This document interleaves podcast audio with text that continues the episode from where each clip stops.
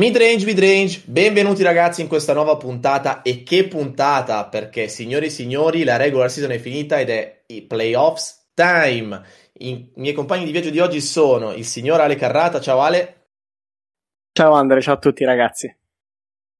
E il tifoso numero uno di qualsiasi squadra a Cleveland, Federico Leonardi, ciao Fede. Cosa sono qui a fare quindi? Eh, le tue perle trash su Cleveland, magari ad est, eh, le metterai comunque. No, scherzi a parte, Fede contribuirà alla preview di midrange del primo turno di playoff, sia costa ovest che costa est. Partiamo in questo episodio con la costa ovest. Quando registriamo non sappiamo ancora chi sarà ehm, l'ottava ad ovest, ovviamente l'ottava ad est, quindi analizzeremo le possibili avversarie sia di Utah che di fila, ehm, ovviamente insieme. E partiamo allora con eh, una serie a me molto cara, gli Utah Jazz che sono arrivati primi in regular season, miglior record NBA per la prima volta nella storia della franchigia, che potranno affrontare o Golden State o Memphis, perché Golden State ha fatto una partita bellissima, una partita sensazionale contro i Lakers per giocarsi il settimo posto, ma ha perso per una tripla di LeBron cadendo all'indietro, non ci vedeva neanche, vedeva tre canestri, ha detto. Eh, e si gioca una partita win or go home contro i Memphis Grizzlies che hanno battuto gli Spurs. Sono una squadra, secondo me, molto compatta. Non so voi che percentuali date ai Grizzlies, ma secondo me in questa gara secca se la possono giocare come. I Grizzlies non me li porterei in una gara secca con il loro grind, diciamo, neanche sotto tortura proprio. Perché comunque, per quanto la squadra sia chiaramente giovane, eh, manchi di esperienza e tutto, secondo me possono tranquillamente giocare una gara, una gara secca sopra le loro possibilità. Detto questo, Golden State, già il solo Curry, secondo me, garantiscono comunque una base di talento sufficiente per farli superare questo ostacolo. Ecco, poi l'ostacolo dopo è un altro discorso, chiaramente, poi aiuta, come già detto. Sì, ragazzi, perché ovviamente adesso sui vari social partono subito gli scherzoni sul fatto che Utah uscirà al primo turno, però io ragazzi, guffata a parte, la vedo molto dura contro questi due avversari perché fossero capitati i Lakers all'ottavo seed, allora sì, sarebbe stato un altro paio di maniche, ma Utah è una squadra molto più forte di entrambe. Arriva dopo una stagione in cui è stata secondo me la squadra più costante della Lega perché al parte del primo posto ha tenuto prestazioni veramente di alto livello, nonostante anche nell'ultima parte di stagione ha avuto fuori per 16 gare Mitchell e per 9 gare di fila Conley prima che rientrasse nelle ultime due. Una squadra che è top 5 sia in difesa che in attacco Mitchell ha fatto un salto di qualità incredibile. Gobert, penso, miglior stagione difensiva della sua carriera, sarà uh, Defensive Player of the Year unanime. E l'unico giocatore che stava andando male in questa stagione, che, che era Bogdanovic, complici le assenze di Colley e Mitchell, ha alzato il livello, quasi 23 punti di media dopo l'infortunio di Spida, e arriva a questa serie molto gasato. Mentre per quanto riguarda Golden State, dopo un anno davvero difficile, ha chiuso la stagione con 15 vittorie e 5 sconfitte e tutto, ragazzi, in merito di Steph, che secondo me sta giocando una stagione a livello di quella dell'MVP unanime, perché viene raddoppiato a tutto campo in tutte le partite, nonostante ciò, riesce sempre a spezzare benissimo i raddoppi e a tenere un livello di efficienza irreale oltre a, a Steph e a Draymond Green, però obiettivamente c'è poco altro. Sì, buona stagione di Wiggins, più che altro in difesa. È cresciuto qualche giovane, Toscano Anderson, Poole, però obiettivamente sono corti e di talento nei role players ce n'è poco. Non so cosa dite voi per Golden State, ma la vedo così. E diciamo che Golden State ha un roster che è un po' messo insieme con la colla, nel senso che non è un caso che anche gli infortuni di Ubre e Wiseman abbiano comunque per assurdo elevato le prestazioni della squadra, perché comunque il fit tecnico di alcuni elementi all'interno del roster di Golden State è un po' improvvisato. Detto questo, noi adesso stiamo parlando di Golden State, ma si segnala che c'è la possibilità per Utah di essere la prima squadra in via della storia ad uscire come primo seed contro un seed che va sotto l'ottavo, quindi cioè, non un upset 1-8, ma addirittura un upset che va sotto, quindi c'è qualcosa che potenzialmente potrebbe riscrivere la storia di questo gioco. Cosa ne pensi, Andrea, di questa eventualità? No, io faccio andare Ale che carico sui Glizzis per quanto riguarda questa eventualità, allora anche lo stesso discorso su Vila e sarebbe una cosa molto d'aiuto, però io credo in questi ragazzi, dai. Andrea ha cercato di glissare su questa possibile catastrofe chiedendomi di Memphis, però non ce l'ha fatta comunque Secondo me Memphis, come diceva Fede prima, incontrarla al play-in non è sicuramente piacevole, però è anche vero che sono stati molto discontinui, anche a causa di infortuni, e secondo me potrebbero anche non passare il play-in. Ma ragazzi, parliamoci seriamente, qualsiasi delle due squadre arrivi al play-in, secondo me, eh, cioè arrivi ai playoff, secondo me non avrà vita lunga contro Utah. Non perché Utah sia questo squadrone imbattibile, ma più che altro perché avranno già giocato due partite e avranno già do- giocato due gare secche, che rispetto a giocare una gara di playoff, secondo me è molto più stancante e soprattutto né Golden State né tantomeno Memphis sono due squadre molto lunghe. Ogni ferro in casa piazza è stato toccato dopo questa preview. Ah, ora testiamo la malafede di Andre fino a quanto si spinge. In caso di serie Golden State Utah, chi è il miglior giocatore in campo, Andre? No, ragazzi, il miglior giocatore della serie è per forza Curry.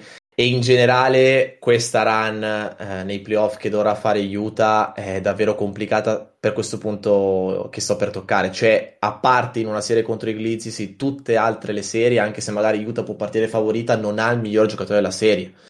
Perché Curry comunque, eh, stiamo parlando del migliore realizzatore della Lega di quest'anno, come ho detto prima, stagione incredibile, e ha un talento superiore a Mitchell, a Gobert, a Cole e tutti gli altri. Detto ciò la vedo molto dura per Steph perché comunque anche contro una difesa come Utah che eh, tende a tenere lungo sotto canestro eh, non credo basterà un Curry supernova perché dovrà tenere quel livello per davvero tante partite e Utah è molto più profonda, molto più talento e soprattutto Golden State per forza di cose deciderà di giocare una, una, difesa fatta di cambi sistematici e lì secondo me il giocatore sorpresa della serie può essere Bogdanovic perché è un giocatore che sa giocare bene in post, creare alternative all'attacco di Utah che comunque già con Mitchell, Colley, Clarkson ha dei creatori che secondo me bastano e avanzano per vincere questa serie. Non so quello che pensate voi su, sul pronostico di questa serie, ma io dico 4-1 perché comunque secondo me Curry una partita nella baia iconica la spara, però difficile che ne vincano anche secondo me due questi Warriors. Stesso sì. discorso per i Glizzis, eh. Anche perché secondo me Utah classica squadra playoff che non avendo così tanto talento se ne stacca mentalmente una magari sopra 3-0, sopra 2-0, cioè capace che la può perdere contro chiunque. Detto questo, per citare il buon Steve Kerr, prevedo la strategia difensiva kitchen sink per Utah dove sostanzialmente qualsiasi cosa si muova venga tirata contro Steph Curry. Per me invece, secondo me con questa serie, quale che sia l'avversario di Utah, mi sa tanto che si comincia a spazzare. Insomma, Ale, dopo aver detto che non siamo questo squadrone imbattibile, ci pronosticano sweep. Speriamo, dai ragazzi. Inizierà ah, domenica. Gli altri sono più scarsi, sostanzialmente il senso è quello. Sì, sì. Poi ragazzi, vedremo. Questi ragazzi vogliono farci sognare. Adesso, tolta la malafede, tolto il cappellino, passiamo con la seconda serie dell'Ovest che analizziamo, ossia i Clippers contro i Dallas Mavericks. Allora, innanzitutto partiamo col presupposto che i Clippers nelle ultime due partite di regular hanno fatto un tanking sensazionale contro Rockets e OKC per finire dalla parte opposta del tabellone rispetto ai Lakers. Già qui Uh, mi puzza un po' perché comunque io fossi Clippers che arrivo ai playoff comunque in uno stato di forma buono, ho fatto riposare i miei titolari, uh, forse è meglio prendere i Lakers subito rispetto ad averli magari in una finale di conference molto più rodati, ma questo è un mio discorso filosofico. Detto ciò, come arrivano i Clippers? Arrivano, secondo me, con molte più certezze rispetto alla scorsa stagione, perché il loro attacco quest'anno è super efficiente. Sono la squadra con la percentuale migliore da 3 e hanno portato ben 9 giocatori in stagione con almeno il 40% da 3. Ro, eh, Rondo, che è arrivato alla deadline al posto di Lou Williams, si è integrato benissimo ed è quel giocatore che secondo me ai playoff può fare la differenza perché è un generale in campo, come abbiamo detto anche nella puntata con Alessandro Mamoli, che a loro mancava. Uh, Ibaka è un giocatore che ai playoff se sta bene può dargli una dimensione in più nel, nel ruolo di centro, se comunque Zubac quest'anno ha giocato tutte le partite, l'ha giocate molto bene. Mentre per quanto riguarda i Mavericks, ragazzi, erano partiti davvero in maniera oscena, 9-14 record, poi Donci si è svegliato, però arrivano anche loro con molti dubbi. Allora, qui si gira intorno al punto centrale della questione, che va bene, Rondo, miglior acquisto, diciamo la deadline, migliore firma, si sapeva già da un mese prima che lo firmassero, secondo me il punto focale della questione è che i Clippers quest'anno hanno il miglior allenatore di quelli che è rimasto per i matchup secchi dei playoff, siccome Popovic è già andato a casa l'altra notte, hanno Tai Lu, hanno gli adjustments e hanno tutte le armi tecniche per mettere al suo quadro l'Ovest, secondo me Clippers chiaramente frontrunner, front della Western Conference. Detto questo, con Dallas si odiano, storie tese, Doncic, un po' tutti dall'anno scorso, mi aspetto una serie bella cattiva. Secondo me vinceranno i Clippers perché vinceranno la Western Conference. Però ecco, se c'è una serie in cui voglio vedere Doncic ancora una volta è questa, perché il livello è altissimo eh, lui ha dei motivi anche extra cestici, secondo me, per essere incazzato contro i Clippers e non si piacciono. Cioè, me, le serie dove le squadre non si piacciono interessano sempre tantissimo, personalmente. Ale, ma invece Porzingis che stagione ha avuto? Perché comunque noi vediamo 43 gare giocate, sì, 20 di media, però spesso è apparso veramente un fantasma in difesa. Può essere un'arma in più per i Mavericks in una serie playoff contro i Clippers perché l'anno scorso alla fine eh, è uscito per infortunio e loro un sono un po' crollati. Quest'anno può dare una dimensione più all'attacco dei, dei Mavericks, può dare una dimensione più all'attacco dei Mavericks, pardon, Porzingis oppure non ci credi? No, allora quando parliamo di Porzingis io purtroppo sono parzialmente di parte, però in questo caso se rimane sano potrebbe dare una dimensione maggiore e soprattutto potrebbe, se gestito bene ovviamente, dare maggiori, anche maggiori spaziature a Doncic nella serie e soprattutto togliergli un po' di quella pressione di dosso che soprattutto l'anno scorso ai playoff si è fatta sentire molto. Sul se rimane sano io ho molti dubbi, ma su questo non vi dico rimane, rimanere sano nel senso di rimanere o meno in campo, ma anche di come rimane in campo, perché in questo momento Porzingis non è tornato realmente da tutti quegli infortuni. Il talento del giocatore è cristallino e si è visto, però si è visto veramente in maniera centellinata perché quel fisico non è duraturo per uno sport come l'NBA. Sì, assolutamente. Dallas che tra l'altro ha fatto delle mosse in estate per avere una difesa migliore, però comunque in difesa sono andati davvero male anche quest'anno, ventesimo, ventesimo posto in questa classifica e sicuramente qualche dubbio c'è sulla fase difensiva che sarà fondamentale per i Mavericks in questa serie. Per quanto riguarda il paragone con la serie dell'anno scorso, diciamo che non avere Doc Rivers per i Clippers è già un buon punto di vantaggio perché l'anno scorso Carlisle ha marciato tantissimo sul fatto che ehm, Doc Rivers tenesse sempre in campo Arrel contro Marianovic che c'è un mismatch di centimetri incredibili e questo ha portato veramente punti facili ai Mavericks. E un'altra cosa che i Mavericks devono cercare di rimpiazzare rispetto all'anno scorso è la produzione di Curry e Trey Burke perché Trey Burke c'è ancora ma è finito un po' in margine di rotazioni. Seth Curry ha giocato una serie davvero incredibile sia a livello di punti sia a livello di percentuali e per forza di cose ci aspettiamo un Doncic che salga di livello, magari anche delle buone prestazioni da parte di Porzingis, ma la differenza la faranno i role players, ragazzi. E di Mavericks io sinceramente quest'anno non c'è un giocatore su cui dico bene, da lui mi aspetto tanto perché il regular season mi ha fatto vedere buone prestazioni. Forse Tim Hardaway Jr. nell'ultimo periodo qualcosina in più, però tutto passa secondo me dai giocatori di ruolo di Mavericks il tuo futuro passa dalle mani di Team Hardway, potrai avere brutte notizie, diciamo. E invece, ragazzi, il miglior giocatore della serie, Doncic o Leonard? Perché il dibattito, secondo me, ci può essere. Eh? Chiaramente Doncic per me sui 48 minuti. Poi non metto in dubbio che Leonard ne vincerà un paio nel quarto quarto e si parlerà di lui come star nella serie, ma secondo me se cambi casacche due giocatori la serie neanche inizia. Cioè, i Mavs per stare nella serie, per stare in qualsiasi partita, hanno bisogno di Doncic per 48 minuti con la squadra sulle spalle. Leonard probabilmente avrà quarti interi in cui quasi non si nota la sua presenza in campo, come spesso gli capita. Non si sa se per gestione, non si sa se per scelta sua. Secondo me è un giocatore che non domina così tanto le partite come si pensa, sa essere decisivo come probabilmente nessuno, ma non domina la partita dal 48 minuti e quindi secondo me per me non c'è paragone.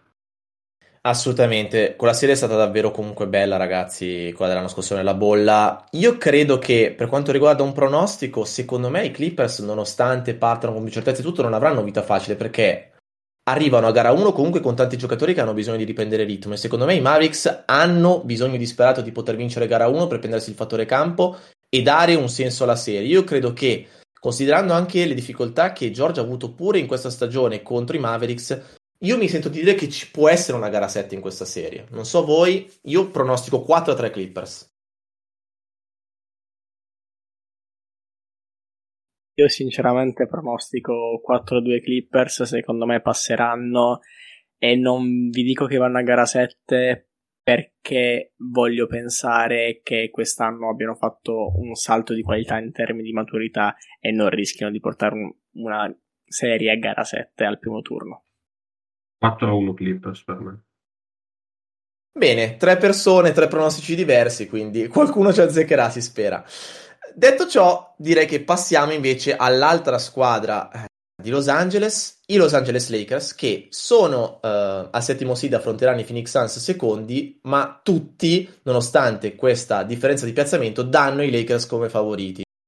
Io comunque voglio dare un po' di beneficio del dubbio ai Suns, perché hanno fatto una stagione davvero importante, perché secondo me non sono la classica squadra regular season che poi ai playoff sbatte contro un muro, perché loro hanno un attacco secondo me molto ben proiettato verso i playoff, hanno tante armi per far male alle difese avversarie, Chris Paul e Booker hanno fatto una stagione sensazionale, infatti i Suns grazie a loro sono la squadra migliore della Lega nel mid range, sappiamo quanto è importante tirare bene dalla media, soprattutto ai playoff. Detto ciò, eh, più è passata la stagione, più qualche dubbio sulla fase difensiva dei Suns c'è stato. Ayton è il giocatore fondamentale dei Suns perché se lui sarà incostante anche nella serie di playoff contro i Lakers, sinceramente i Suns non hanno speranze perché già per come sono strutturati soffrono un po' le squadre fisiche come quella eh, capitanata da LeBron James e Davis. Detto ciò, secondo me non sarà una serie così tutta a favore dei Lakers. Qualche difficoltà la incontreranno anche perché ragazzi raccontatemelo voi, ma i Lakers hanno avuto una stagione davvero strana e forse un unicum per una squadra che l'anno scorso ha vinto il titolo. Lakers secondo me è molto battibile al momento. Se sono i Suns, da un lato sei molto dispiaciuto perché ti aspetteresti un primo turno facile, chiaramente secondo seed in lotta fino all'ultima settimana per il primo, vorresti un primo turno diverso Dall'altro, se sei una squadra che secondo me vuole uscire dall'Ovest, i Lakers li preferisci trovare subito, anche a costo di fare una brutta figura ad uscire. Perché secondo me sono molto più battibili oggi di quanto lo sarebbero eventualmente tra un mese. Detto questo, i Lakers hanno due giocatori che sono probabilmente in questo momento forse i due più polarizzanti come matchup, nel senso che sono due giocatori per i quali se non hai le risposte ad entrambi ti vincono la serie da soli, nel senso che uno solo dei due ti basta non penso i Suns abbiano una risposta per LeBron, come forse non ce l'ha nessuno nella Lega, ma soprattutto non penso ce l'abbiano per Davis. Quindi è un brutto matchup per loro, perché c'è Davis da solo, che come tutti gli anni ha già detto che ai playoff non gli dispiace sporcarsi le mani, a differenza di quanto non faccia regular season sotto canestro. Cioè è un, pro- un problema serio, ma, uno di quelli che veramente non ti fa dormire la notte. E quindi non lo so, il, il matchup è secondo me palesemente favorevole ai Lakers, i momenti però e la stagione complessivamente delle due squadre dicono Suns. No, dal canto mio intanto hai detto due giocatori polarizzanti, avrei giurato tre. Ah, mi, mi, state dicendo che non siamo più nel 2012 e quindi Drummond non è più considerato un giocatore di basket. Me lo segno perché alcuni sono ancora rimasti indietro su questo. Ma la questione secondo me è che se i, Lakers, se i Lakers al momento sono nel loro momento più nell'andamento peggiore da, da, un anno a questa parte è anche vero che un accoppiamento migliore dei Suns non potevano averlo perché a parte Chris Paul ti trovi contro una squadra molto giovane che come ha detto Fede in termini di accoppiamenti di giocatori è messa molto male contro le due migliori star della, dell'altra squadra tra le migliori star della Lega secondo me se, se, se c'era una serie tra le prime quattro che i Lakers potevano passare era esattamente contro i Suns, perché con le altre squadre, anche contro la stessa Denver di cui parleremo tra poco, avrebbero sicuramente avuto più difficoltà.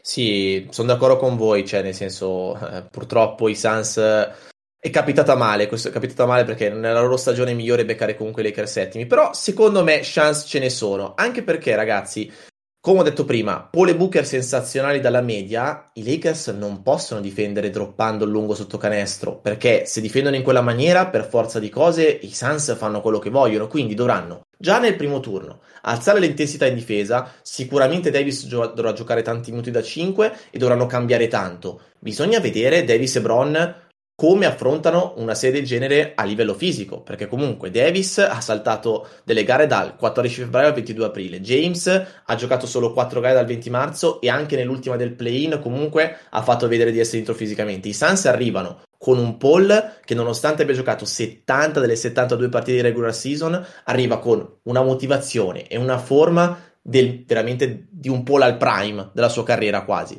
E poi questi giovani magari con l'incoscienza le prime due in casa possono dire la loro. Comunque, io dico serie bella da vedere sicuramente. Si parte domenica alle nove e mezza con gara 1. Io comunque pronostico 4-2 Lakers.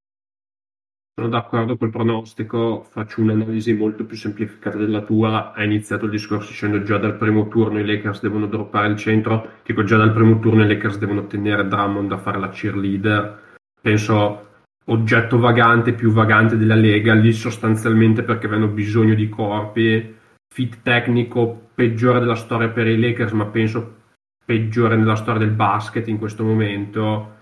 Quindi prima diciamo capiscono che si deve sedere meglio è per tutti, principalmente per loro, non per i Suns credo però. In questo caso anch'io sono d'accordo sul 4-2 Lakers perché i Suns secondo me riescono a portarsi a casa gara 1 anche sull'onda dell'entusiasmo ma poi il talento dei Lakers avrà la meglio. E quindi dai, siamo un po' tutti d'accordo almeno sul pronostico dei Lakers, ogni tanto dai va bene, quindi sbaglieremo tutti, come ovvio che sia. Eh, io sono anche curioso per Michael Bridges, ma ci serve per un altro, un altro diciamo, grande parentesi per il matchup con LeBron molto interessante, vediamo come andrà. Detto questo, Passiamo a una serie che ormai è diventata una super classica dell'Ovest, Denver-Portland, ne sono successe di tutti negli ultimi anni, eh, sono sempre loro che in qualche modo si attraggono in questi turni di playoff. Eh, non so Ale, tu che, che, cosa vorresti dire? Qua ci sono tanti spunti interessanti, anche perché se mi avessero detto un anno fa che in Denver-Portland avrei visto l'MVP della Lega in campo, ti dicevo, ah, bella stagione di Lillard, eh. Allora, sicuramente eh, i precedenti di queste squadre playoff sono importanti. Eh, ricordiamo sicuramente nel 2019 ci sono giocate l'accesso alle finali di conference. E anche questa serie sarà molto interessante perché, nonostante troviamo due squadre che hanno avuto due stagioni incredibilmente speculari, perché i Nuggets, tutto sommato, hanno avuto una stagione molto costante con molti miglioramenti, però hanno una grandissima pecca grandissima sfortuna che è stato l'infortunio di Murray che sarà sicuramente fuori fino a fine stagione ma anche per la maggior parte della stagione prossima se non tutta mentre dall'altra parte abbiamo una Portland che dire altalenante e dire poco la stagione di Portland è stata una montagna russa continua nonostante se ne parlava un gran bene ne avevamo parlato un gran bene anche noi di Portland e anche nell'ultima volta in cui abbiamo fatto il recap di Ovest parlando di Portland, comunque avevamo visto alcuni spunti interessanti. Il problema, secondo me, è che da un lato ti manca un giocatore come Murray, che l'anno scorso ai playoff, e Andre purtroppo se lo ricorderà bene, è stato fondamentale, mai il probabile MVP della Lega. E dall'altra parte hai un giocatore come Damian Lillard che in questi momenti comunque difficili si esalta io vedo una serie veramente molto equilibrata, ma quando parliamo di questa serie ne parliamo sempre. Andre, vorrei vedere secondo te che l'hai avuto contro e visto la sua forza, quanto conterà la mancanza di Murray in questo caso? Conterà tantissimo, soprattutto in questa serie, perché eh, i Blazers paradossalmente, secondo me, partono anche un po' favoriti contro i Nuggets. Un paradosso per la stagione che hanno avuto, come hai detto tu, Ale, per i tanti rumor su, sull'allenatore che a fine stagione molto probabilmente andrà, sui tanti eccetera, però Lillard e McCollum contro il backcourt dei Nuggets rimaneggiato con Facundo Campazzo che per forza di cose dovrà giocare tanti minuti e sappiamo che non è il migliore dei difensori. Sicuramente i Blazers eh, non, è, non, è, non, è, un brutto accoppiamento per i Blazers anzi detto ciò c'è anche l'altra, il rovescio della medaglia, perché Jokic contro Nurkic eh, può fare assolutamente quello che vuole, perché comunque Nurkic arriva anche lui da una stagione piena di problemi fisici stranamente e eh, se sappiamo che in uno contro uno Jokic eh, veramente in questa stagione può fare quello che vuole, eh, Nurkic deve dimostrare di poter quantomeno essere un corpo da mettergli addosso, perché sennò eh, per, per i Blazers non ci sono molte speranze. Detto ciò, secondo me, come hai detto tu, sarà una serie che si deciderà davvero eh, per dettagli e voglio vedere Jokic con il peso sulle spalle di essere praticamente la prima opzione offensiva che serie farà perché l'anno scorso eh, comunque ha avuto bisogno di un grande Murray per, uh, per, fare quella run ai playoff ed è stato tra virgolette la seconda opzione in attacco dei Nuggets adesso ha Michael Porter Jr. che è salito sui giri però tutto l'attacco ovviamente passerà su di lui e sarà affascinante vederlo in un ruolo più di realizzatore che di facilitatore come è stato anche per gran parte di questa regular season. Detto ciò io comunque Lillard in una serie di playoff del genere lo vedo molto molto bene. Sì, anch'io sono se c'è diciamo un silver lining della situazione Murray purtroppo con lo sfortunato fortunio è che veramente Jokic si deve prendere il palcoscenico. L'ha fatto tutta la stagione merita il premio di MVP, ma questo giro si deve anche dom- deve dominare la serie playoff, non, non può lasciare la palla a nessuno. Ecco.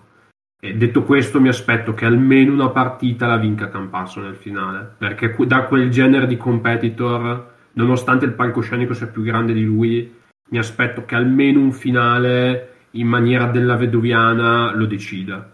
Eh, per me 4-3 Nuggets.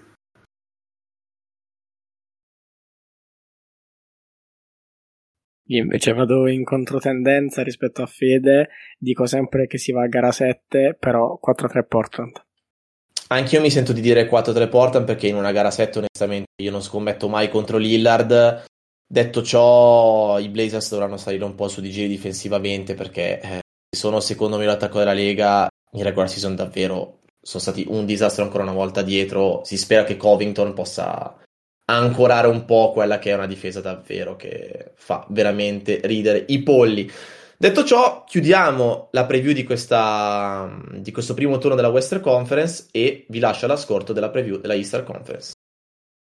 HIV is still an issue in Montgomery County. The more open we're able to talk about HIV, we treat it like any other health prevention. PrEP stands for pre exposure prophylaxis. people who are not HIV positive who may be at high risk for contracting the disease. This is a good choice for you. It's just a way for you to sort of take control and say, I'm going to do this to protect myself. Do it for them, do it for you, Montgomery County. Learn more about PrEP, the HIV prevention medication. Visit doitforumc.org.